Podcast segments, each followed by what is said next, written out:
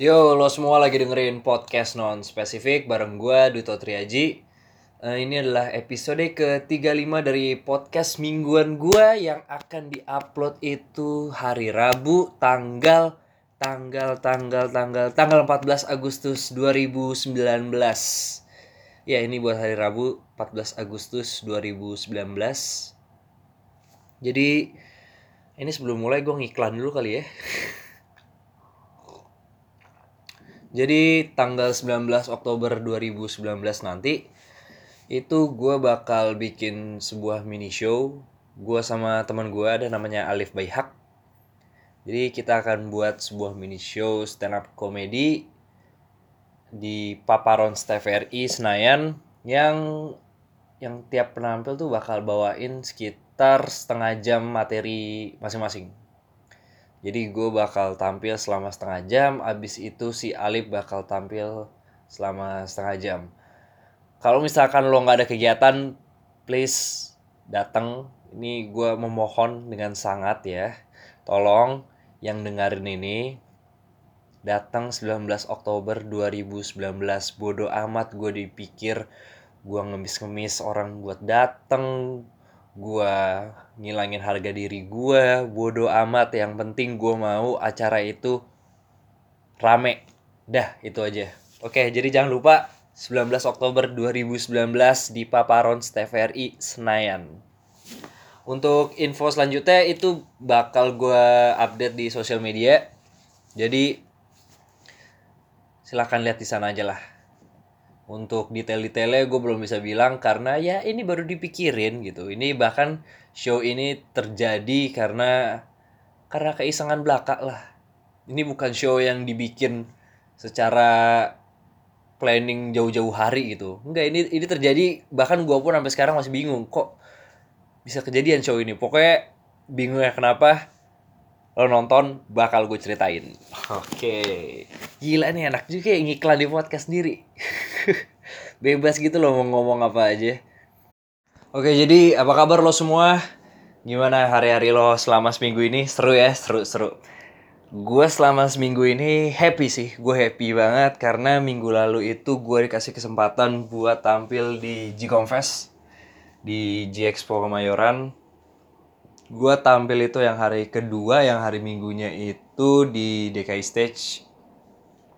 Jadi uh, kalau misalkan lo denger podcast gue sebelumnya gitu atau denger episode sebelumnya gue lupa episode berapa gue pernah ngomongin ini gue itu harusnya nggak tampil di G-Confess harusnya ya karena gue ngerasa saat itu satu-satunya cara buat gue tampil di G-Confess karena gue bukan di telepon secara langsung oleh tim G-Confess ya gue masuk itu niatnya dengan lewat jalur kompetisi. Jadi seperti yang gue bilang di episode sebelumnya, uh, gue itu ikut kompetisi buat stand up comedy competition nasional gitu. Namanya gimana sih lupa gue. Ya pokoknya itulah. Jadi yang akhirnya uh, pas kompetisi itu audisi terakhirnya gue gagal, gue kalah sama uh, sama ada lima komedian yang akhirnya dikirim sebagai perwakilan dari Jakarta untuk G-Confess dan gue gagal di situ. Setelah itu terus lo bingung dong. Lo kalau lo gagal kok lo bisa tampil di G-Confess gue tampil di G-Confess itu bukan bukan lewat jalur kompetisi itu. Jadi gue tampil di G-Confess itu karena gue pernah stand up pakai bahasa Inggris. Iya, gue pernah stand up pakai bahasa Inggris. Jadi gue tampil di G Confess itu khusus untuk uh, stand up yang bahasa Inggris. Sedikit sulit ya, gitu. Sedikit sulit tampil di sana dengan stand up bahasa Inggris. Yang di mana bahasa Inggris itu bukan keahlian gue. Gue bisa stand up bahasa, maksudnya gue gue ngerti bahasa Inggris. Cuma kalau untuk nampil dan menghibur orang pakai bahasa Inggris tuh gue masih rada kaku gitu loh. Jadi gue tampil itu hari kedua hari minggu itu di DKI stage. Itu stage paling kecil. Kapasitasnya cuma sekitar 400 orang. Di antara tiga stage lainnya ya karena main stage-nya itu yang Daihatsu itu kapasitasnya kalau nggak salah itu sekitar 4000 gitu. Akhirnya gue tampil di DKI stage. Uh, itu gue tampil dua kali emang jadi nama nama segmennya itu adalah Mad About Comedy yang di mana itu adalah kalau nggak salah ya kayak promotor untuk stand up comedy yang internasional ya di Jakarta gitu. Jadi nama segmennya Mad About Comedy All Stars. Dan karena orang yang di eh, orang yang stand up bahasa Inggris di Indonesia itu jarang ya akhirnya ya saya yang dapat kesempatan itu. Maksudnya gue juga bingung loh. Kok gue bisa dapat kesempatan maksudnya gue gue jarang stand up pakai bahasa Inggris gitu. Uh, jarang dalam artian nggak sesering gue stand up pakai bahasa Indonesia. Jadi emang stand up bahasa Inggris di Jakarta ini tuh skenanya ya atau komunitasnya itu kurang bukan kurang sih nggak sebesar nggak sebesar stand up Indo. Jadi ya kalau ada kompetisi atau misalkan ada festival atau misalkan ada perform uh, ada pertunjukan yang butuh stand up comedy bahasa Inggris di Jakarta ini yang dipanggil orangnya itu itu aja. Bahkan kalau nggak salah komiknya cuma kayak tujuh orang delapan orang gitu gue salah satunya. Nah kayaknya mereka desperate gitu. Aduh kita nggak ada penampil lagi ini gimana ya? Terus aha untung ada Duto. Kemarin dia baru gagal audisi pasti dia mau nih diajak di confess akhirnya gue yain gue yain gue tampil uh, yang hari Minggu. Show pertama itu sekitar jam setengah lima sore. Itu tuh lumayan sih maksudnya lumayan lumayan seru. Orang yang datang juga rame. Walaupun nggak serame uh, stage lainnya ya cuma untuk ukuran stand up bahasa Inggris yang penontonnya di Jakarta sendiri tidak ada gitu ya gue ngeliat ada penonton lokal seneng banget anjir. Akhirnya ada juga penonton lokal yang nontonin ginian. Karena selama ini kalau misalkan gue stand up pakai bahasa Inggris di kafe-kafe gitu itu yang datang selalu ekspat jarang orang lokal buat nonton itu. Jarang. Makanya pas di confess gue ngeliat ada orang lokal gitu orang Indo asli nontonin itu ada kesenangan tersendiri gitu. Akhirnya setengah lima gue tampil dikasih waktu berapa menit itu ya? Gue kayak 7 menit deh 7 menitan. Udah tuh dar dar dar selesai. Habis itu gue nonton show lain set. Nah terus kan malamnya gue ada tampil lagi jam 10 gitu. Terus yang tainya nih ya show show yang malam itu show uh, untuk segmen Mad About Comedy All Star yang malam itu jam 10 itu itu barengan sama show-nya Panji. Jadi show-nya Panji di main stage.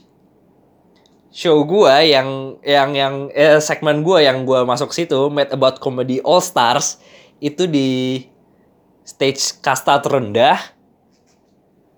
Dan lo tahu yang datang ke stage itu jam 10 berapa?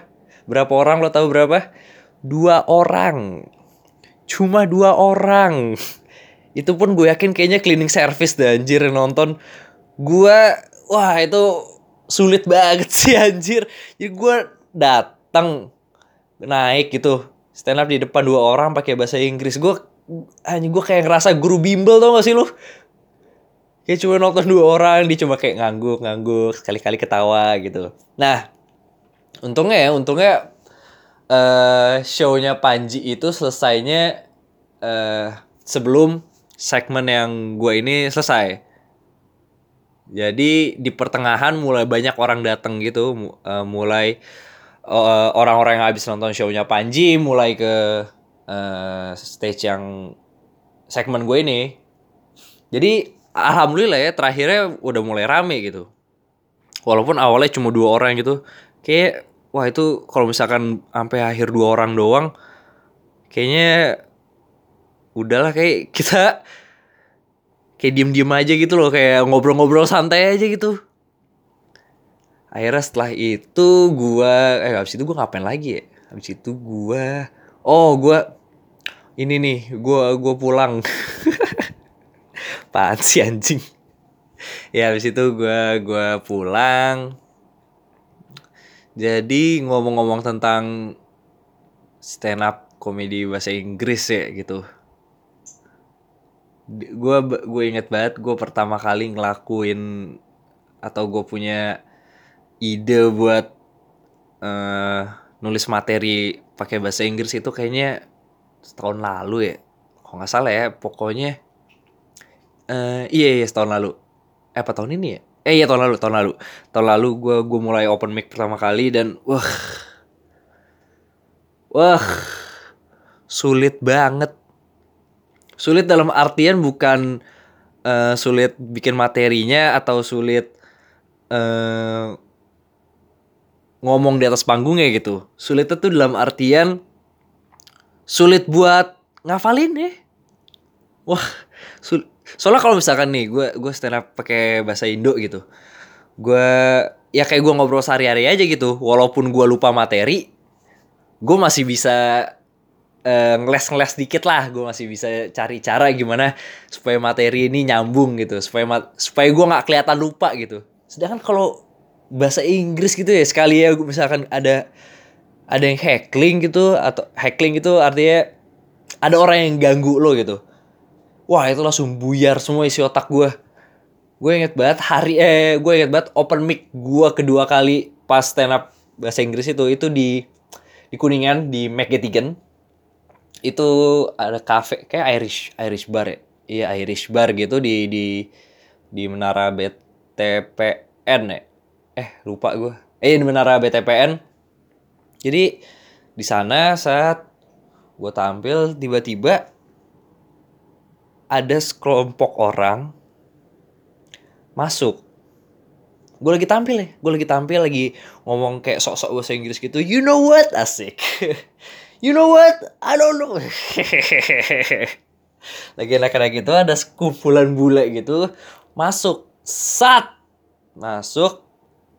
Ternyata mereka itu lagi bachelor party tau gak sih lo bachelor party eh, jadi ada jadi mereka itu mau nikah. Mereka itu mau nikah jadi mereka istilah pesta bujang lah. Pesta bujang ya. Pesta bujang nonton stand up comedy gue juga gak ngerti apa isi otak mereka gitu eh, eh, akhirnya mereka ke sana dan sampai sana mereka itu udah, udah dalam kondisi mabok. Udah nggak ada yang jalannya lurus lagi bener-bener mabok. Itu ada tiga orang yang datang ke sana. Mereka semua udah bawa botol minum ada yang bawa Jagger lah ada yang bawa uh, Jose Cuervo wah macem-macem gitu. Dan dari mukanya tuh udah kelihatan kalau kalau bule kan kayak gitu ya kalau misalkan mabok itu kelihatan banget mukanya merah gitu kayak kepiting. Dan gue lihat wah ini mabok nih. Terus ya udah gue tetap lanjut uh, bawain materi gue sampai akhirnya salah satu dari mereka itu ada yang ngehackling gue dia ngomong kayak jadi ada satu waduh gue lupa materi gue apa sih itu. Pokoknya ada satu materi gue si bule ini ngebantah. Si bule ini ngebantah dan ngebantahnya tuh yang yang argumentatif banget gitu. Bukan ngebantah kayak I don't agree gitu. Nggak nggak kayak gitu. Tapi yang argumentatif dikasih semua penjelasannya sama dia. Dan gue nggak bisa ngebales itu. Yang pertama karena gue nggak gue belum punya kemampuan buat improv di atas panggung pakai bahasa Inggris saat itu. Dan yang kedua dia ngomongnya nggak jelas.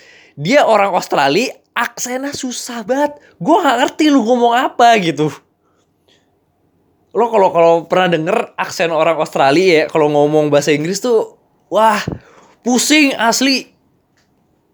Akhirnya udah deh selesai ngomong gitu dan gue nggak bisa ngebales. Gue pengen lanjutin materi gue gue udah ngeblank tuh. Gue lupa. Gue sama sekali lupa materi gue apa aja. Akhirnya udah gue di atas panggung cuma senyum senyum doang kayak kayak orang idiot tau nggak? Udah bener di atas panggung cuma senyum senyum ehe ehe terus gue bilang ya terima kasih gue Duto gitu. Bahkan gue terima kasih pakai bahasa In- Indo anjir. Saking gue bingungnya mau ngomong apa lagi. Nah habis itu eh untungnya ya untungnya habis itu MC-nya itu eh, nyelamatin show itu ya karena itu udah maksudnya suasananya udah gak enak banget. Gua ngebom ditambah dia ngehackling dan ngehacklingnya itu yang rusuh gitu loh yang ngehackling orang mabok gitu ke mana-mana Woi, setiap ada performer tampil dikomenin sama dia sampai akhirnya di mau penghujung acara gitu MC bilang bro ini gue translate aja karena gue lupa dia ngomong apa. Bro lu jangan ngomong doang. Kalau lo emang lucu buktiin di panggung. Dia ngomong gitu ke heckler ya ke bule ya bule itu ya akhirnya udah sama bule diyain oke gue berani. Gitu. Saat dia naik ke atas panggung udah tuh mulai dia nyerocos. Saat dan materi dia tuh sensitif banget menurut gue sensitif banget. Dark tapi nggak lucu. Kalau sensitif dan dark tapi lucu itu diampunin. Cuma ini udah sensitif terus materinya bener dark banget ditambah nggak lucu jadi materi dia dia tuh ngomongin selama lima menit dia ngomongin tentang aduh apa ya kalau nggak salah ini ya tentang aborsi. Wah itu kita yang nonton langsung mikir nih orang abis turun abis nih dipukulin. Eh bener ternyata. Dia turun uh, pas keluar uh, kafe ya dipukulin dipukulin sama orang jadi ada orang sesama ekspat juga sesama bule juga nggak senang denger materi dia akhirnya sampai keluar uh, gitu sama dia dipukul gitu buah Kenapa gue tahu dia dipukulin? Karena besok ya, gue ada ada tampil lagi uh, yang secara bahasa Inggris. Besoknya persis nih. Jadi uh, kalau misalkan gue yang tadi open mic itu hari Rabu, besoknya hari Kamisnya gue ada tampil lagi tapi di tempat lain. Dan si bule ini yang yang heckling ini, yang maboknya dari tadi, itu datang lagi. Tapi hidungnya patah. hidungnya patah gitu terus gue tanya kan lo kenapa hidung lo patah kayak kemarin lo baik-baik aja iya gue kemarin kemabokan abis itu kan gue naik uh, open mic ya gue keluar tiba-tiba udah ada orang yang mukulin gue wah gue denger ceritanya sedih banget anjir. Makanya lain kali. Ya jagalah mulut lo bro. Akhirnya udah setelah itu. Tapi orangnya fun kok. Maksudnya orangnya kalau nggak mabok itu fun. Cuma karena dia maboknya jadi so asik kayaknya. Akhirnya apalagi gue cerita ya. Uh, eh, gue bacain ada ada orang yang DM ke gue itu minta gue ngomongin tentang satu hal ini. Coba coba gue lupa dia minta apa ya. Uh, wait wait wait wait. Uh, na na na na na na na na na ah ini nih. Bang, ngomongin tentang dunia kerja di perusahaan startup dong. Uh, dunia kerja perusahaan startup ya. Kebetulan gue emang kerja di startup gitu. Gue tuh pernah kerja di di korporat gitu, di company yang emang udah establish gitu. Establish apa apa sih anjing nggak tau lah ini. Gue gue tuh kadang suka pengen ngomong bahasa Inggris cuma suka bingung ngucapinnya gimana gitu. Jadi sorry ya. Jadi gue pernah kerja di korporat dan gue juga pernah kerja di startup juga gitu. Dan kalau ditanya eh, gimana kerja di startup itu apakah sama dengan kerja di korporat? Beda. Beda asli, beda dari segi uh, lingkungannya ya dari segi culture-nya gitu. Karena kalau ini menurut gue ya, gue nggak tahu apakah orang lain berpikiran sama kayak gue ya. Kalau nggak sama juga ya udahlah itu menurut lo aja. Cuma menurut gue untuk kerja di korporat itu terlalu kaku. Kalau gue ini kalau gue, gue makanya gue dari kemarin tuh banyak kan kerja di startup itu karena apa istilahnya di di startup itu lingkungannya lebih lebih masuk aja karena mereka semua anak muda ya kebanyakan kebanyakan mereka mereka itu anak muda semua dan obrolannya masih nyambung gitu bercandanya juga masih nyambung. Sedangkan pas gue kerja di korporat yang di mana semuanya kebanyakan udah om om ya udah 40-an gitu bercandanya udah nggak masuk sama sekali gitu. Tiap gue datang ke kantor gitu jam 7 pagi itu pasti udah ada dua orang bapak-bapak gitu ngomongin tentang jokes-jokes om-om gitu. Tahu gak sih lo jokes uh, jokes om-om gitu? Biasanya tuh jokes mereka itu nggak jauh-jauh dari selangkangan gitu. Nggak jauh-jauh dari sex life mereka gitu. dan nggak tahu ya gue waktu itu sebagai uh, anak baru gitu deng kaget loh denger mereka ngomongin kehidupan seks mereka kehidupan ke uh, kehidupan berkeluarga mereka itu di kantor dan gue sedikit kayak wow ternyata kalian ini seliberal ini ya omongannya. Bener-bener di kantor gitu iya nih kemarin istri saya saya uh, saya saya main dengan gaya kayak gini loh. Wah biasa itu mah. Masa pernah coba gaya ini enggak nih? Coba deh. Sekali-kali coba gaya laba-laba gitu. Gue mikir gaya laba-laba apaan anjing? Dan gue nggak bisa masuk ke obrolan itu karena ya ya itu kayaknya udah terlalu advance sih buat gue gitu. Ya, intinya gue ngerasa uh, untuk di umur gue sekarang ini ya untuk untuk terutama buat gue pribadi gitu gue lebih fun kerja di startup gitu.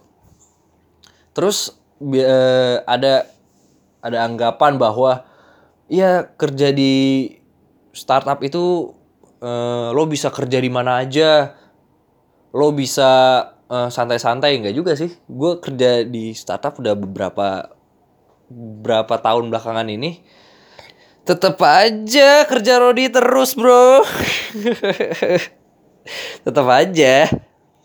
Uh, ya mungkin ada ada waktu santai gitu. Mungkin ada waktu di mana gue bisa kerja di rumah gitu. Mungkin ada waktu di mana gue bisa kerja mungkin di kafe gitu. Cuma nggak ya nggak semuanya nggak selamanya. Itu cuma pengecualian aja.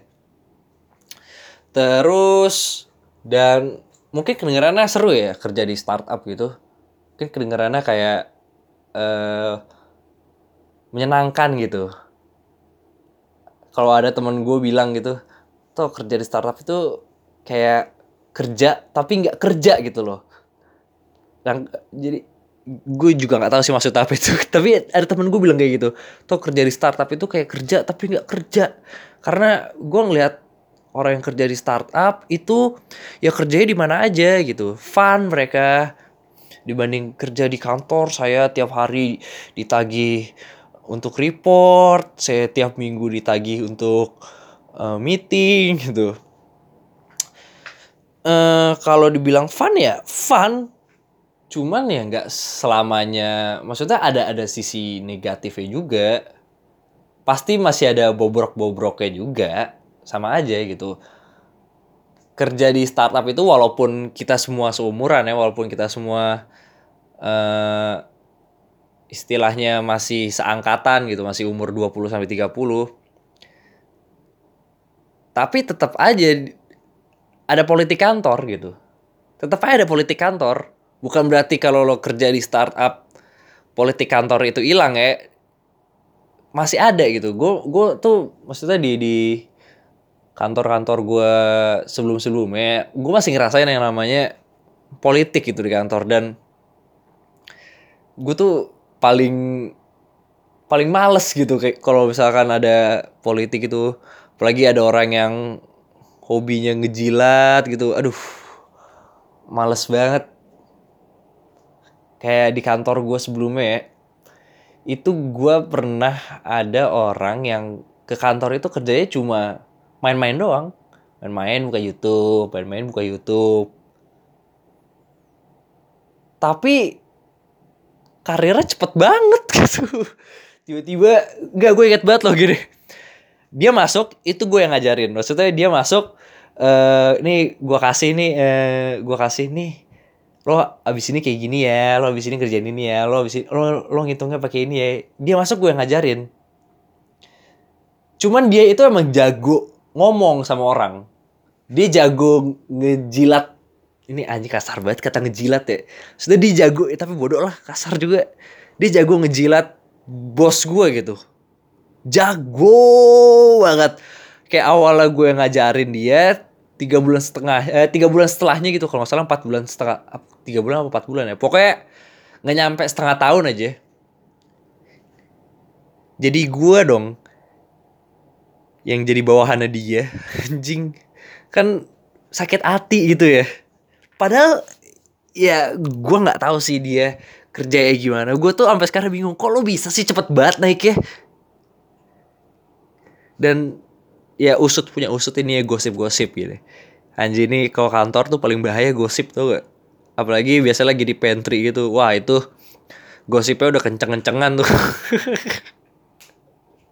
Ya gitu gosip-gosipnya. Ya dia jago nge ngejilat uh, bos gua gitu. Dan gua akuin dia emang sejago itu ngomongnya. Dan kayaknya dia ngejilatnya emang se se, se sejago itu deh. Kayaknya jilatnya tuh bener-bener pas gitu loh. Ibaratnya jilatnya tuh udah ada di tempat di selangkangan gitu kayak cut cuma sekali jilat doang orang tuh langsung gemeter gitu. Kayak wah wah nggak tahu sih gue mau ngomong apa. Lagi gue speechless sih maksudnya gue tuh paling paling susah harus peres kayak gitu loh ke orang lain. Kayak eh mas gimana nih hari harinya eh mas ini gimana sih? Eh mas hari ini beda deh gantengan gitu. Gue tuh paling males kayak gitu dan kadang tuh di di dunia kantoran ya maksudnya di terlepas dari lo kerja di startup atau di korporat skill itu dibutuhin. Skill itu dibutuhin gitu. Karena ya kalau lo pinter doang tapi uh, komunikasi lo dengan atasan lo ini anjing ini ini pikiran negatif gue aja ya. Maksudnya orang pinter itu bakal kalah sama orang yang jago ngejilat. Dah itu aja. Gue kayaknya itu statement terakhir deh gue ya pokoknya intinya seperti itulah. Gue kerja di startup apalagi yang pengen gue bahas ya kayak tadi gue pikiran banyak dan mau bahas startup. Eh uh, oh ya kerja di startup itu gue dituntut buat melek teknologi sih. Itu itu yang jadi nilai positif buat gue selama beberapa tahun belakangan ini kerja di startup ya. Gue dituntut buat melek teknologi karena eh, kebetulan semua startup eh, gue terakhir-terakhir ini itu bergerak di bidang teknologi. Dan pas gue masuk ya udah gue dicokokin semua tuh tentang Google itu kayak gimana, kenapa Facebook itu bisa begini, kenapa Spotify itu begini, harusnya lo buat aplikasi itu kayak gimana, gue dicekokin semua itu dan gue jadi bersyukur gitu. Emang dipaksa buat melek teknologi sih. Kayaknya kalau ada orang gak melek teknologi tapi masuk di startup, mati sih. Asli apalagi startupnya startup yang teknologi. Karena sekarang kebanyakan startup teknologi kan. Walaupun kata startup itu bukan cuma buat perusahaan teknologi cuma kayaknya sekarang stereotipnya kalau orang kerja di startup di perusahaan teknologi kayaknya ya kayaknya doang nih. Nggak tahu gue juga. Terus apalagi ya suka pindah kerja. Oh iya suka pindah kerja. Kalau suka pindah kerja itu ya Iya sih. gue termasuk orang yang suka pindah kerja loh kalau boleh jujur. Gue tuh bisa dibilang kutu loncat. Gue itu terakhir ya, terakhir itu enggak gini, gue paling lama di suatu perusahaan itu satu setengah tahun. Itu paling lama gue. Dan bukannya gue nggak loyal sama perusahaan itu, cuman eh gue ngerasa kalau gue pindah itu ya maksudnya orang-orang yang pindah itu kan pindahnya bukan alasan cuma duit doang ada beberapa faktor lain. Kalau gue ya salah satu faktor gue itu ya gue butuh tempat buat belajar baru lagi. Tapi kan lo bisa belajar di company lo sekarang nggak perlu pindah toh. Iya sih emang nggak perlu pindah. Cuman gue butuh suasana baru itu. Gue butuh uh, lingkungan yang baru.